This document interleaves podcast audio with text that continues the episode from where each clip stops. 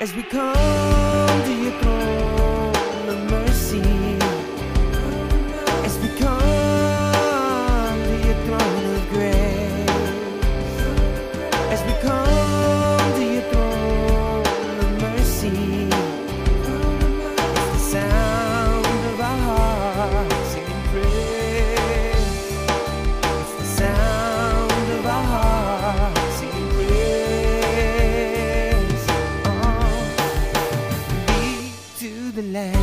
Welcome to Glory to Glory, the radio ministry of Calvary Chapel of the Harbor. Today, Pastor Joe Pettick will be teaching from the book of James, chapter 1. Join us now in our study as we open the Word together. And you could be seated. If you could please turn with me to James chapter 1, verse 21 as we continue through the Word of God. We're going to be looking at a title called The Word, speaking of the Word of God. You know, when I received the Lord in my life, the Lord touched my life in, in such a, a wonderful way. Immediately, I had a desire for the Word of God. That was something that took place instantly. I desired God's Word. I wanted to read the Word of God. It was so important to me. But it wasn't that I just wanted to read the Word. I, I realized that, you know, the Word of God demands action. And you should know that this morning. If you don't know that already, we're to apply these things that we read. Really, we're, we're to go to the Word of God and allow it to change us, allow it to speak to us, allow it to conform us. So we're going to be looking at that this morning here in James. James is so good; he's a practical guy. I, love it. So let's let's look. Uh, James chapter one, verse twenty-one, and he says, "Therefore lay aside all filthiness and overflowing of wickedness, and receive with meekness the implanted word, which is able to save your souls." Wow. We've been looking at James, the author of this book, is believed to be the half brother of Jesus Christ. And as we've been looking at these last few weeks, you know, Jesus, after he rose from the dead, he appeared personally to James. Personally. We find that in uh, 1 Corinthians 15 7, a personal visitation. And I just, every time I think of that, it just blows my mind. And I bet there was many tears as they hugged each other and he was hugging him. He's like, I, I didn't know. Now I believe. You are the Lord. You are the Christ. And again, you know, have you met with Jesus? Have you met the risen Lord? James did. These are his writings. He met the risen Lord. Not only was he a believer, but he was a ruler in the church. The ruler, the head in Jerusalem. He was the head guy as we read through the book of Acts. His life was so radically changed. He, all he wanted to do was seek the Lord, teach the word. He was just so on fire for the Lord. And again, you know, just to, as a reminder, they called him Old Camel Knees because he prayed so much. He'd be found in the temple six to eight to 10 hours a day in the temple, just praying to the Lord, seeking the Lord. Amazing. And he's been writing to us about trials, temptation, the goodness of God. Every good and perfect gift comes down from above, from the Father of lights. He touched on how we are special to Him. We're like the first fruits. And, and because of that, as believers, we're to demonstrate His goodness. We're to be slow to speak. We're to be quick to listen. We're not to be angry. The wrath of man does not produce the righteousness of God, and on and on and on. And now we read that because He's good, we're to put away evil. Because God is good, we're to lay aside these things, this, this wickedness, lay aside all filthiness. Because God is good, He's done so much. He's died on the cross, he, He's alive. We're to, to, to, you know, put those things aside, put away. That, that word lay aside means put off or put away, or even separate yourself from it. That word filthiness literally means dirt or filth. It speaks about those things that make us defiled. Interesting, that word also, filthiness, is in the medical sense, it, it speaks of having much wax in your ears, can't hear right. That's what sin can do. It can make you deaf from hearing the word of God. James is saying to you today lay it aside, put it away. Put that filthiness away, whatever it is. This overflowing of wickedness. This was an interesting word when I read this. I don't want to skip over this. It, it speaks of residue or something that remains. And, and really, it's talking about like something that remains from your life before you were a Christian, a life before Christ. Isn't that, you know, an overflowing of wickedness, a residue, kind of like, check this out, you know, in the world, whatever you were stuck to, whatever you were bound to, be it whatever, gossiping or pornography or drugs or alcohol. And it's like you walk away, you become born again, but then there's some residue still on you. And you kind of dabble in it a little bit. Let's say it's pornography. You're just dabbling in it just a little bit. And it's an overflowing. It flowed over from your old life and it flowed onto your new life and it's sticking to you. And James is saying, don't do that. Put it aside. Separate yourself from that. Now's the time to wake up. Just the, the other day, I was sent an email from my bank. It's called a bank alert.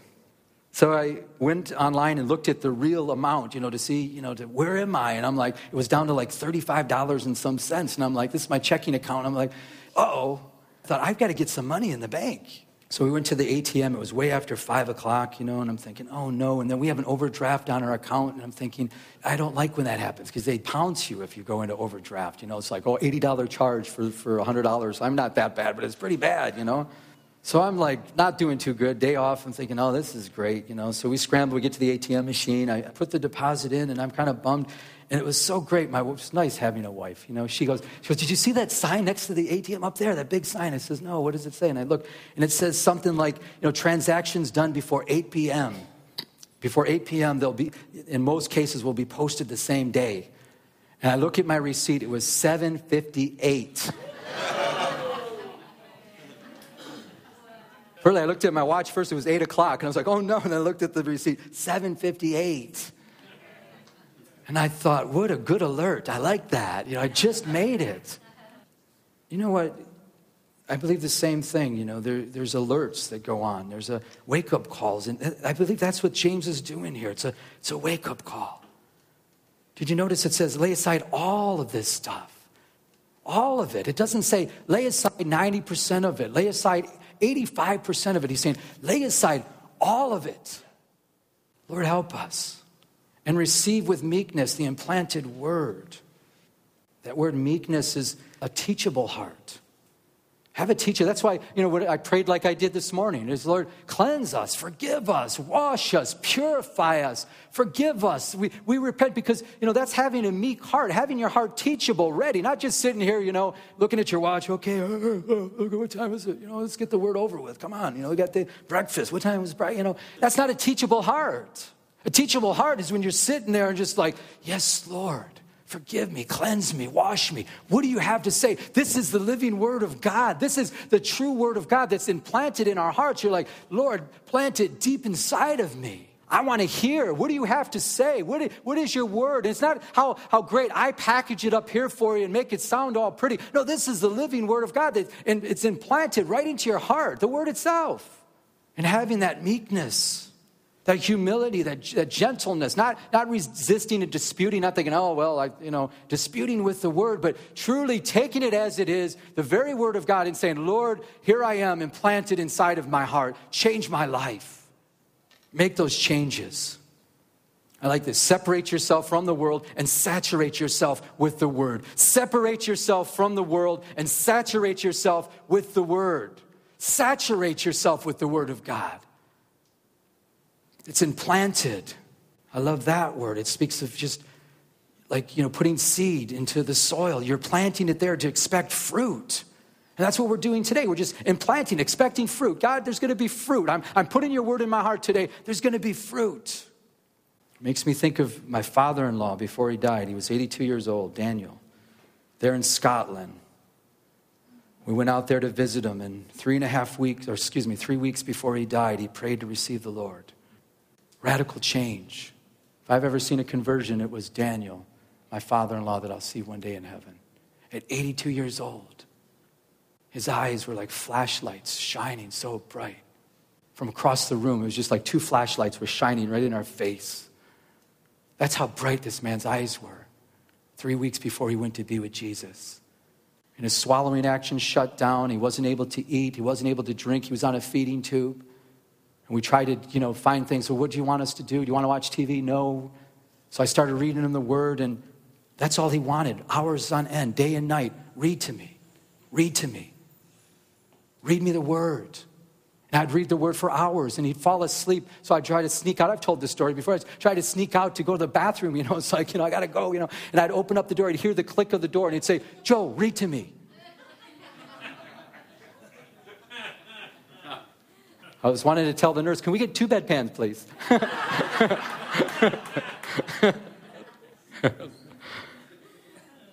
That's all he wanted. I mean, I wanted to cheat a little bit and said, you know, you're going to die. They, I knew he was going to die. So he was like, well, can we give you something to eat? Maybe just something a little bit. And he couldn't eat, you know, but I, I mean, I just, he was like, no. And I go, what can I do, Dad? What can I do for you? He goes, read to me. Read me the word. Read it to me. If you've known Kathleen and I at all, you know I never want to be separated from her. Never. We're together so often. We have such a wonderful marriage. Thank you, Jesus. All glory to God. That's about the only time I can think of, or one of the very, very, very few times I was willing to be separated from her to sit there and read the Word of God to this man. That's all he wanted was the Word of God. But he wasn't just a hearer of the Word, he was a doer of the Word. I read him John the Baptist, and the next thing you know, the next day, he goes, Baptist, baptize, baptize me. He heard the word and he wanted to apply it. John the Baptist was baptizing people in the Jordan. He was baptizing people in the water, and he's like, Baptize me. And I wasn't even thinking about that. I'm thinking, okay. He's laying in bed, he's, he's stricken to the bed, and I'm thinking, how is the best way to give him that effect of full submersion? I want that. So I took a big thing of water and just poured it over his head. So he went like this, you know. I wanted him to get that, that full immersion the best I could. I couldn't immerse him in the water, so I immersed the water in him. You know, I just did my best. The implanted word. And as we're going to see, being a doer of the word.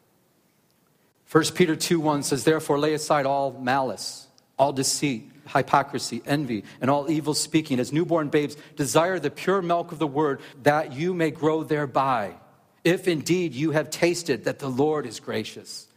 Therefore, lay aside all malice. Therefore, lay aside all deceit. Therefore, lay aside all hypocrisy. Therefore, lay aside all envy. Therefore, lay aside all evil speaking. As newborn babes, what are we to desire? The very word of God, to, just His word, the word, which is able to save your soul.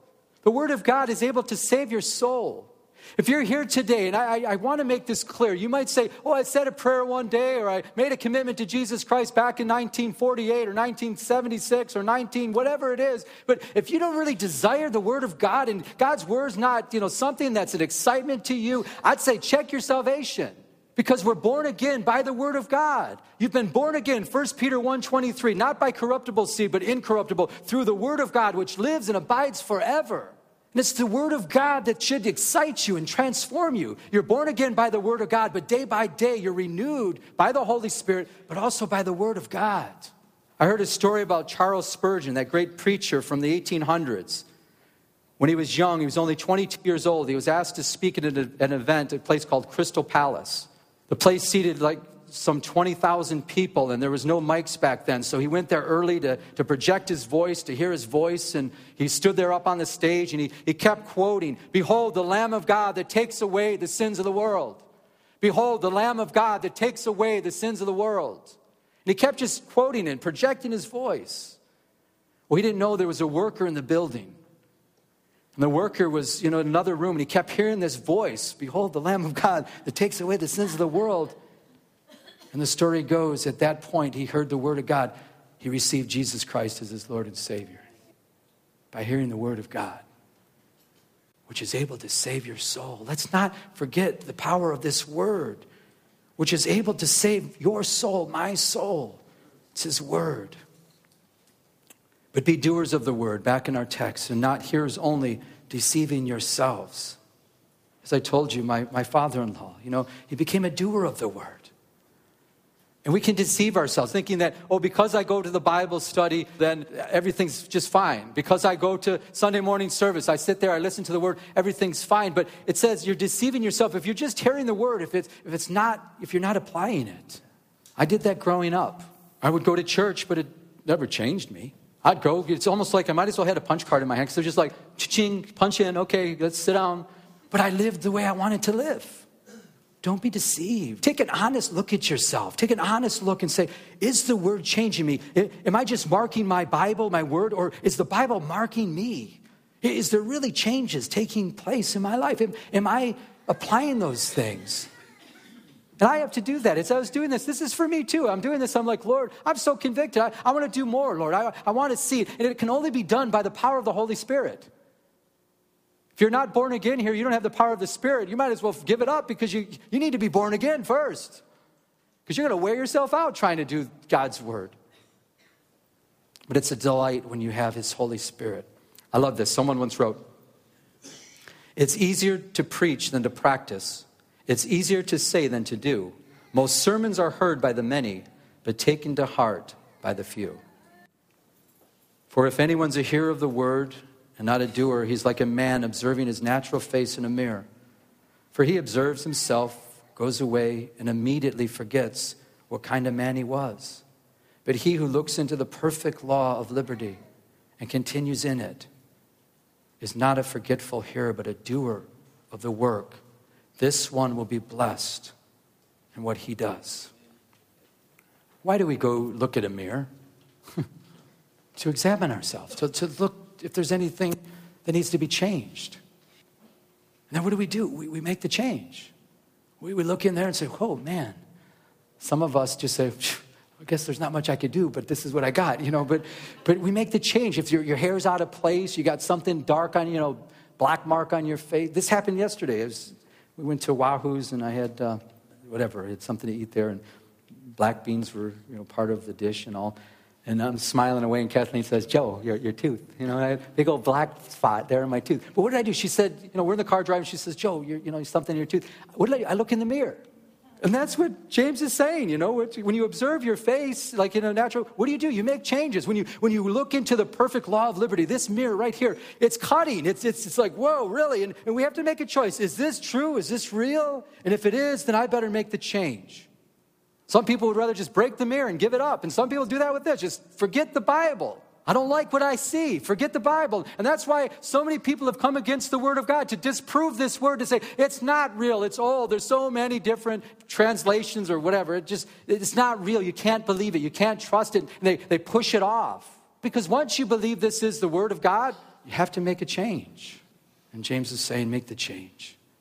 Don't just observe yourself and walk away. Make the change. Don't you like that word in verse 25? The perfect law of liberty. You'd think that law and liberty, they don't go together too well. Law and liberty. And why does James call it the Word of God, the perfect law of liberty? I believe because when you obey the Word of God, it sets you free and it gives you liberty. Isn't that wonderful? It sets you free, it gives you liberty. When you obey it, when you apply it, then you're like, wow. God says that's wrong. That's, that's sin. Okay.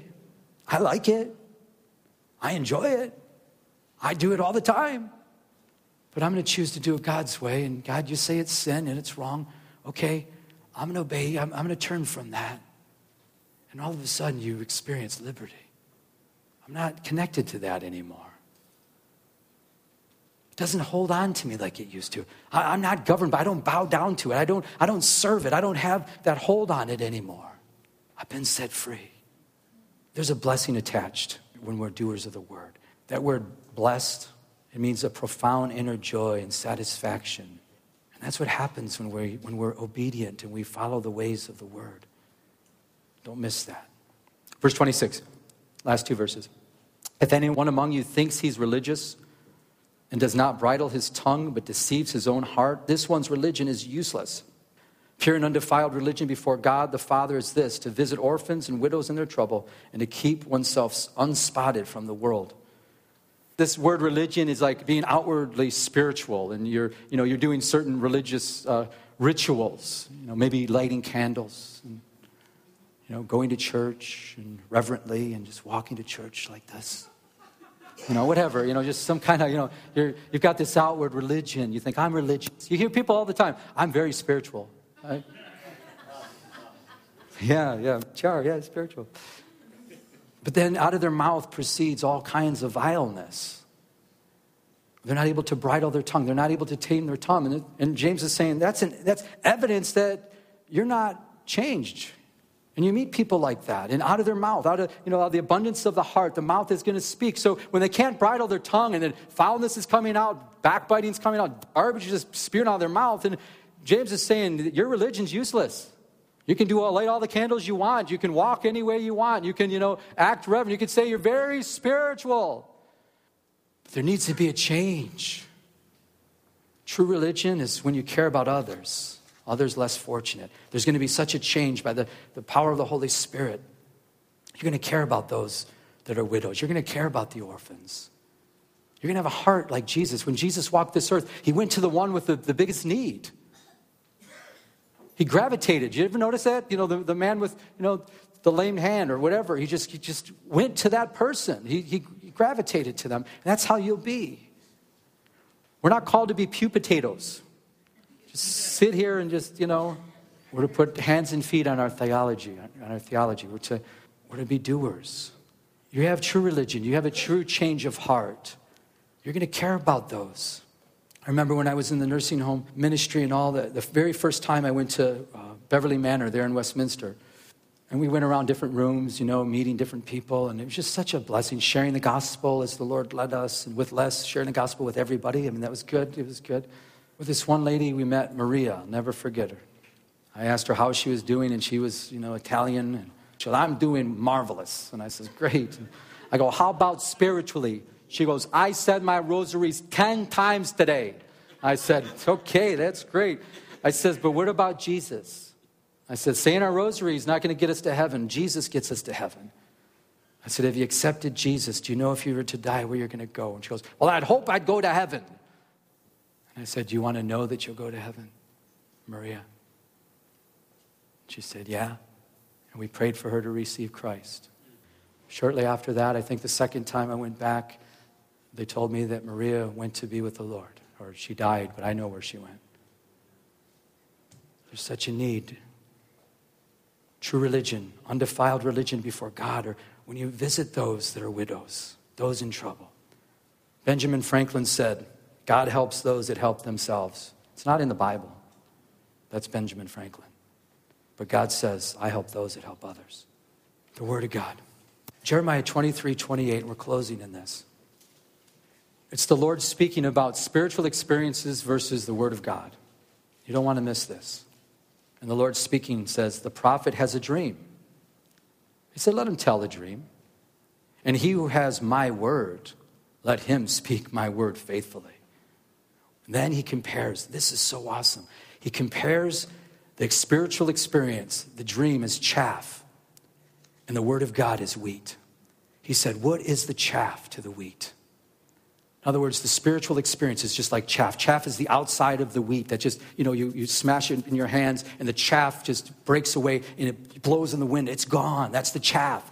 That's the spiritual experience, the dream he's comparing it to.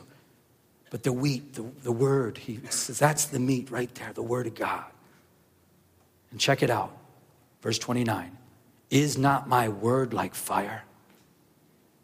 Says the Lord and like a hammer that breaks the rock in pieces. He's saying, okay, they're having dreams. They're false. Those are false dreams. They're not hearing from me as you go on to read this. They're, they're not hearing. They're saying they're hearing from me. They're saying that I'm a prophet. Thus saith the Lord. He says they're having spiritual experiences, but that has nothing to do with me. Those that have the word, it's like a hammer, it's like fire. Listen to the word of God. You'll never go wrong. That blows my mind. I love those two verses. It goes on. We don't have time to go through the whole thing. I'm not saying dreams aren't good. God still uses dreams. The Bible talks about dreams. But when it comes between the difference of spiritual things that someone says, Thus saith the Lord through a dream, make sure you check it out through the Word of God. It'll line up with the Word of God if it's from the Lord. But the Word of God, and again, the Word is like fire and it's like a hammer that breaks in pieces. You'll never go wrong when you stay in the Word, the Word of God. Let's pray. Hallelujah.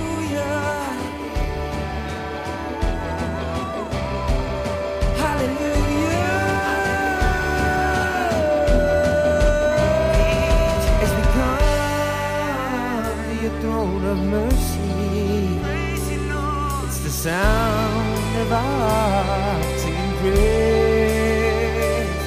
It's the sound of our singing praise. You have been listening to Glory to Glory with Pastor Joe Pettick, an outreach of Calvary Chapel of the Harbor.